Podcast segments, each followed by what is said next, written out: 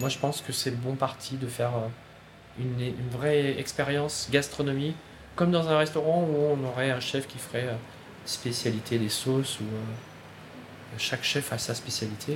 Donc moi c'est les insectes. Le chef Laurent Veillet est originaire de Lyon, l'une des capitales gastronomiques du monde, mais nous le rencontrons aujourd'hui dans son petit restaurant Innovite, niché dans une petite rue au cœur du deuxième arrondissement de Paris. Bonjour. Bienvenue.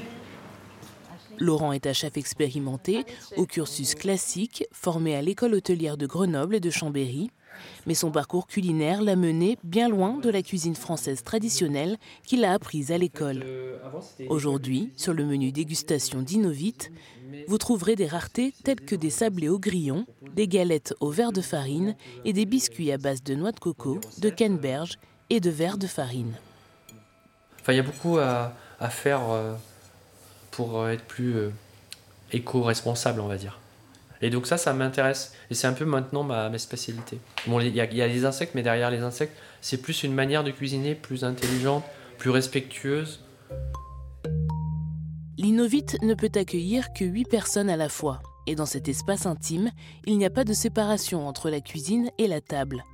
Les clients de Laurent peuvent observer le chef mettre en œuvre sa haute cuisine sur un menu exceptionnel. Euh, effectivement, on me voit préparer les plats, mais justement, c'est formidable parce que les gens, du coup, ils voient comment on prépare les insectes. Donc, euh, et puis, a la proximité avec le chef pour pouvoir échanger. Il ne fait aucun doute qu'il s'agit là d'idées ambitieuses et compliquées à mettre en œuvre. Dans un monde où l'on s'attend à ce que la population globale atteigne 9 milliards de personnes d'ici 2050, on estime qu'il faudra augmenter la production alimentaire de 70% pour répondre à la demande croissante. Selon l'Organisation pour l'alimentation et l'agriculture, l'élevage est responsable d'environ 14,5% de tous les gaz à effet de serre générés par l'homme chaque année. Il n'est donc pas étonnant que les experts en alimentation s'intéressent de plus en plus aux formes alternatives de protéines provenant de sources moins traditionnelles. Et pour Laurent, les aliments du futur sont les insectes.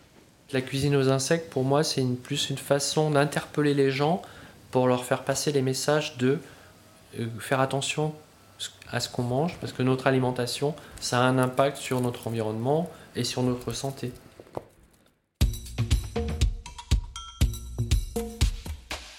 Bonjour et bienvenue dans ce dernier épisode de notre série de podcasts La surprise du chef. Je suis votre présentatrice Pascal Maekenia. Au cours des 12 derniers mois, nos reporters ont parcouru l'Afrique et l'Europe à la découverte des trésors cachés de nos systèmes alimentaires.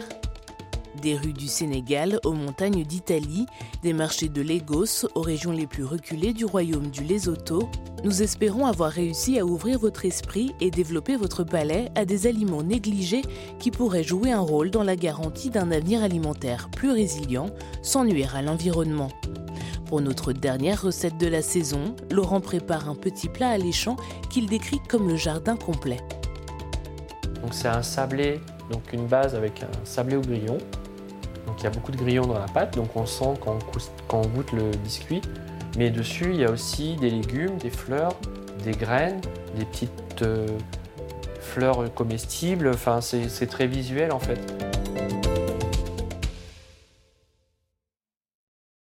Nous ne vous en voudrons pas si l'idée d'avoir des bestioles effrayantes dans votre assiette vous retourne un peu l'estomac. Arnold Van Nuys est professeur à l'université de Wageningen aux Pays-Bas. Il est co-auteur d'un livre sur les insectes comestibles et pense que le problème est d'ordre culturel, du moins en Occident. Les gens ne sont pas habitués à manger des insectes. C'est ce qu'on appelle la néophobie. On ne mange pas ce que l'on ne connaît pas. On pourrait donc s'étonner que les insectes fassent partie du régime alimentaire d'environ 2 milliards de personnes, principalement sous les tropiques. Arnold est un entomologiste tropical, il étudie les insectes. Il s'est intéressé pour la première fois à l'idée de les manger lorsqu'il travaillait au Niger pour le service de protection des cultures du pays. J'y allais assez souvent et on m'a dit que les femmes gagnaient plus d'argent en vendant les sauterelles provenant de leur millet plutôt que le millet lui-même. Je me suis alors demandé comment j'avais pu être aussi stupide. J'ai travaillé trois ans dans ce pays. Personne n'en a jamais parlé. Cela m'a vraiment ouvert les yeux. Arnold avait mené des centaines d'entretiens avec des personnes sans jamais aborder le sujet. J'ai compris après coup pourquoi les gens ne me parlaient pas de manger des insectes. C'est parce qu'ils savent que les Occidentaux considèrent que c'est une habitude primitive. Lorsque j'ai compris cela, j'ai délibérément posé des questions sur la consommation d'insectes dans tous les entretiens que j'ai menés par la suite. Souvent, la moitié de l'entretien portait sur les insectes comestibles. C'est ainsi que j'ai commencé à m'intéresser à ce qui était vraiment une source de nourriture inexplorée. Une source alimentaire inexplorée qui possède également des vertus nutritionnelles assez impressionnantes. Ils contiennent toutes les protéines nécessaires, les acides aminés, les acides gras. Je pense que les insectes ont plus d'acides gras non saturés, donc c'est plus sain. Ils ont des minéraux, ils ont quelques vitamines. Je pense donc que leurs avantages pour la santé deviennent de plus en plus pertinents. Et c'est également bon pour l'environnement. Un insecte nécessite beaucoup moins d'eau et de terre que le bétail et émet beaucoup moins de gaz à effet de serre que les bovins ou les porcs. Il y a aussi la conversion alimentaire favorable qui est un facteur clé de l'agriculture durable. Aux États-Unis, un kilo de poids d'animal vivant dans un système de production nécessite un apport alimentaire 2,5 kg pour le poulet, 5 kg pour le porc et 10 kg pour le bœuf. Les insectes ont besoin de beaucoup moins d'aliments Prenons l'exemple des grillons. La production d'un kilo de grillons ne nécessite que 1,7 kg d'aliments, ce qui rend leur production beaucoup plus efficace.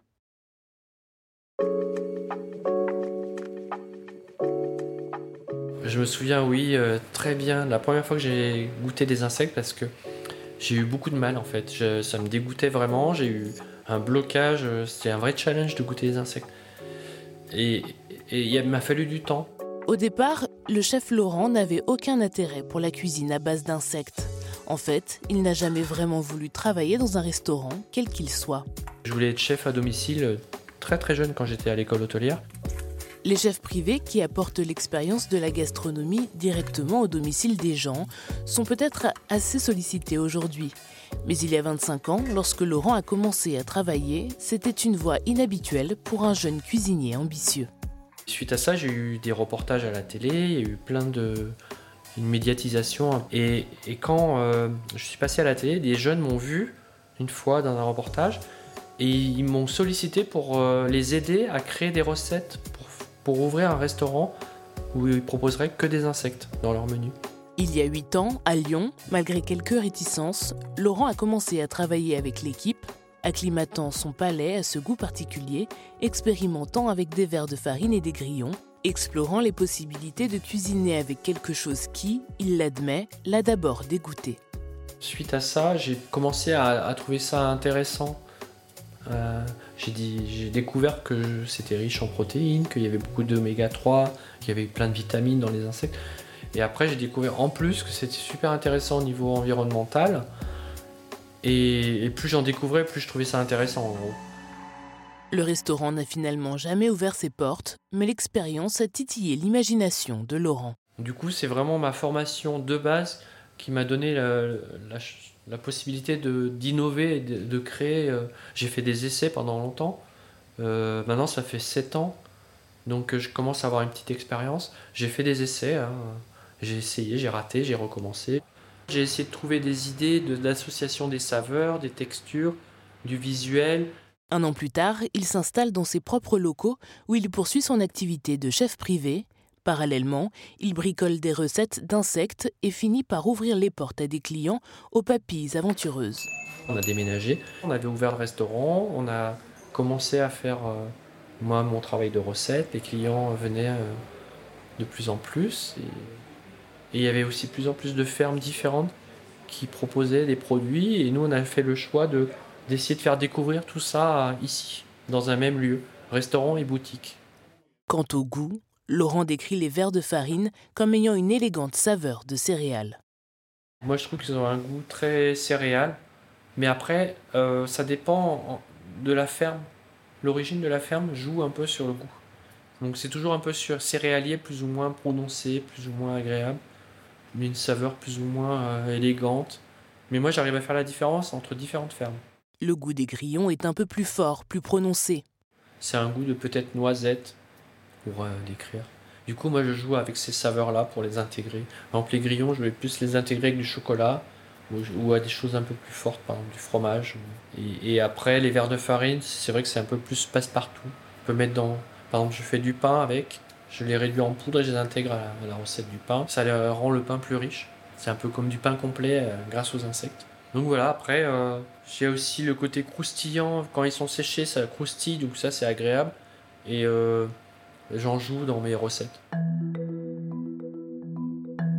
Dans un monde parfait, nous pourrions vous dire que le restaurant de Laurent Veillet, Innovite, a connu un succès fulgurant depuis son ouverture, affichant complet et une longue liste d'attentes. Mais Laurent reconnaît que le prix à payer pour cuisiner avec un potentiel aliment du futur et qu'il faut attendre que le grand public soit au courant de ce que l'on propose. Créer ce restaurant, ça a été euh, comme une évidence. Et, et, c'était pas facile, mais ça m'a pas, pas découragé. Au contraire, je voyais toujours le bout du tunnel en me disant ça va se développer un jour où il y a des gens qui vont s'y intéresser de plus en plus. Il faut être patient. Et moi, ça tombe bien, j'ai, j'ai, tout le temps devant moi. J'ai pas pris par à la gorge pour euh, tenir. J'ai gardé mon activité d'avant, du coup, euh, je fais ça par passion et, et, je suis très content de, de, le faire que de temps en temps. Après, euh, idéalement, j'aimerais que ça se développe un tout petit peu plus, mais il faut pas forcer la, les choses. Convaincre les esprits de manger des insectes prendra sans doute du temps. Si on ne connaît pas les insectes, on pense moustiques, euh, transmission des maladies, on pense nuisibles. Euh, c'est que des choses négatives. Et, si on n'a pas fait l'expérience dans un voyage pour en voir dans des, sur les marchés ou dans des recettes, c'est vrai que ça fait un choc. Il y a aussi la question de la désinformation qui entoure le sujet. En janvier 2023, la Commission européenne a modifié le règlement de l'UE sur les nouveaux aliments et les nouveaux ingrédients alimentaires, autorisant officiellement la vente de produits fabriqués à partir de verres de farine et de grillons domestiques.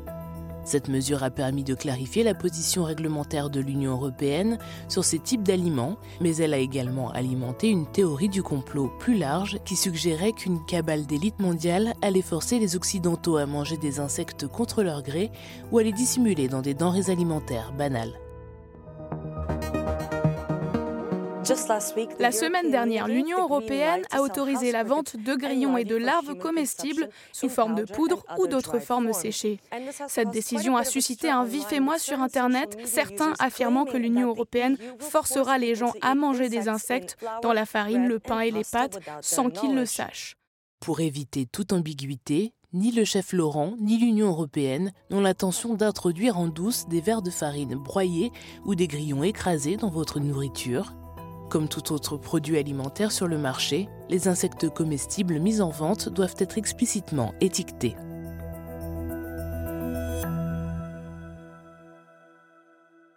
Ces dernières années, la France est devenue le centre européen, quelque peu improbable, de l'industrie croissante de l'élevage d'insectes. L'année dernière, Insect, une entreprise française fondée en 2011, a ouvert la plus grande ferme verticale d'insectes au monde, près d'Amiens, dans le nord-ouest de la France et prévoit d'en ouvrir d'autres dans le pays.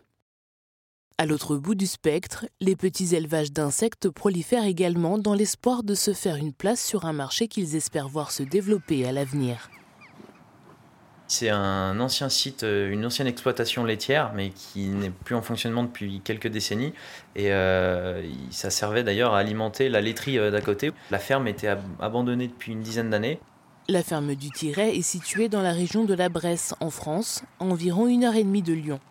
Mais au lieu de faire paître des vaches laitières dans les champs qui entourent la structure, l'élevage se fait ici dans une petite pièce humide où des piles de caisses en plastique abritent des milliers de verres de farine qui se tortillent. Donc ça, ils sont en milieu de vie. Ils ont un mois et demi, grosso modo. Donc ils sont encore trop petits pour partir en cuisine et on va les laisser grandir jusqu'à ce qu'ils atteignent une taille de quelques centimètres.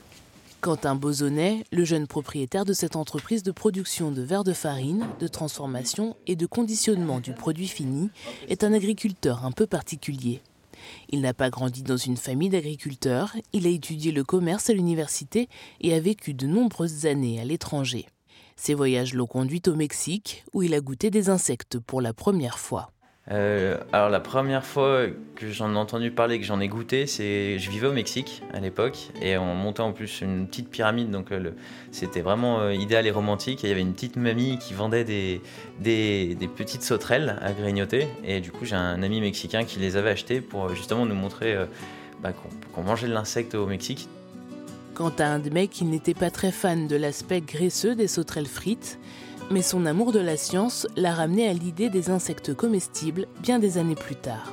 Moi, ce qui m'a intéressé, il y a deux choses. Euh, j'ai toujours été fan un peu de, de science, notamment de matières premières, euh, donc euh, les biotechnologies, les nouvelles matières premières. Et là, ce qui est intéressant, c'est d'aller chercher des matières premières qui sont oubliées de notre agriculture ou notre, notre agro-industrie. C'est une agriculture qui fait plein de déchets. Donc l'insecte, ça permettait de récupérer ces déchets et en faire quelque chose. Ça fait de la viande, la, la, protéine d'insectes, et ça fait aussi du fertilisant, les déjections d'insectes. Donc c'est un peu le, le chaînon manquant de notre agriculture finalement. En 2014, Quentin s'est lancé pour la première fois dans l'élevage d'insectes. Acheté les premiers insectes pour vraiment me mettre la, main à la pâte parce qu'il n'y avait vraiment rien sur le sujet, il n'y avait pas de formation, il n'y avait pas de livre ou quoi. Et donc il a fallu tout découvrir en, tâtonnement. Euh, et, on va dire en 2015, on a lancé les premiers produits pour tester le marché, voir euh, si ça fonctionnait. Euh, et l'entreprise a été officiellement créée en 2016. Aujourd'hui, la ferme du Tiret produit des grillons et des verres de farine entiers, déshydratés et croustillants comme des chips, des grillons au chocolat finement enrobé, des pâtes protéinées aux insectes et des terrines aux insectes.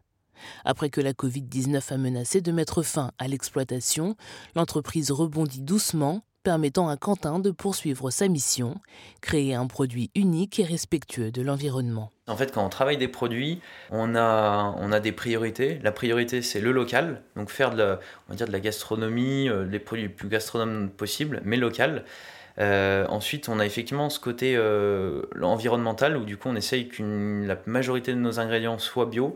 Les insectes sont élevés au bio. En cuisine, on va avoir principalement des ingrédients bio tout en protégeant le patrimoine de cette ferme laitière désaffectée de manière moderne.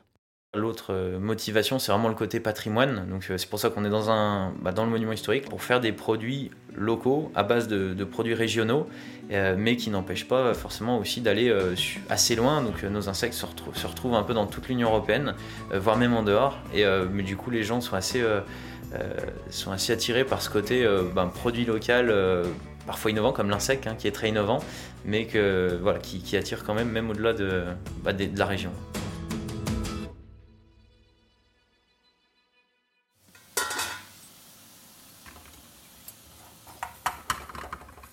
Alors cette recette, elle est venue un petit peu naturellement euh, au fur et à mesure. Euh. puis elle s'est imposée comme le plat euh, qui a eu le plus de bons retours auprès des clients et moi je l'aime beaucoup aussi parce que je peux le faire évoluer aussi en fonction des saisons. Nous sommes de retour dans la cuisine de Laurent Veillet où le chef est prêt à préparer le dernier plat phare de cette saison. Là, je vais vous préparer un, le sablé au grillon qui est le plat signature, c'est un peu comme une tartelette. La base de la tartelette est constituée d'un mélange de fromage et de poudre de grillon, bis au four pendant une dizaine de minutes pour cuire. Ensuite, je vais garnir avec du houmous à la pomme, et ce houmous, je vais aussi le, y planter des graines, des petites pousses d'herbe, des fleurs comestibles, des légumes rôtis au miel et euh, aussi des tomates rôties avec du thym. L'assiette délicate commence à ressembler à un petit jardin éclatant de couleurs. Ça, je, je dépose comme si c'était un bouquet un peu. Je garnis euh, mon houmous pour que ça soit joli euh, au niveau visuel. Et à la fin, je rajoute des petits insectes grillés pour que ça apporte du, croustillant, du visuel et, aussi du goût. Donc voilà. Mais l'ensemble fait que c'est plutôt euh, très coloré, très joliment euh, présenté, qui fait qu'on oublie, même si on les voit, on oublie les insectes. Et voilà, bon appétit. Des fois, ça arrive qu'on me demande est-ce qu'il n'y a pas un plat où il n'y a pas d'insectes parce que ma femme, elle veut, elle veut pas en manger ou elle n'est pas prête. Et je refuse. c'est catégorique. En fait, la cuisine aux insectes, pour moi, c'est plus une façon d'interpeller les gens pour leur faire passer les messages de euh, faire attention à ce qu'on mange, parce que notre alimentation, ça a un impact sur notre environnement et sur notre santé. Il faut oser, il faut être curieux, il faut avoir une ouverture d'esprit.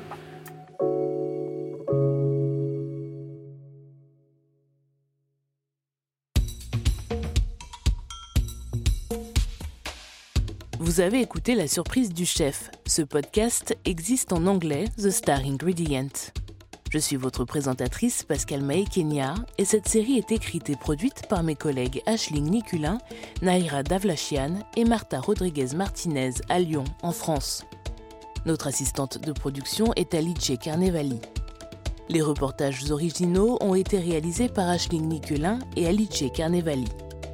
Notre rédactrice en chef consultante est Catalina May à Santiago du Chili et notre consultante en journalisme de solution est Michel Foin à Paris. Le thème musical a été réalisé par Andy Robini. Le mixage sonore est assuré par Mathieu Duchesne, Hugo Pouillard et Lionel Dussauchois. Notre coordinatrice de production est Louise Lehec et notre rédacteur en chef est Patrick Heary. Vous pouvez écouter cette série sur Apple Podcast, Spotify, Castbox ou ailleurs. Pour plus d'informations sur la surprise du chef, rendez-vous sur notre site web euronews.com. Le podcast La surprise du chef a été financé par le Centre européen du journalisme par l'intermédiaire de l'accélérateur de solutions pour le journalisme. Ce fonds est soutenu par la Fondation Bill et Melinda Gates.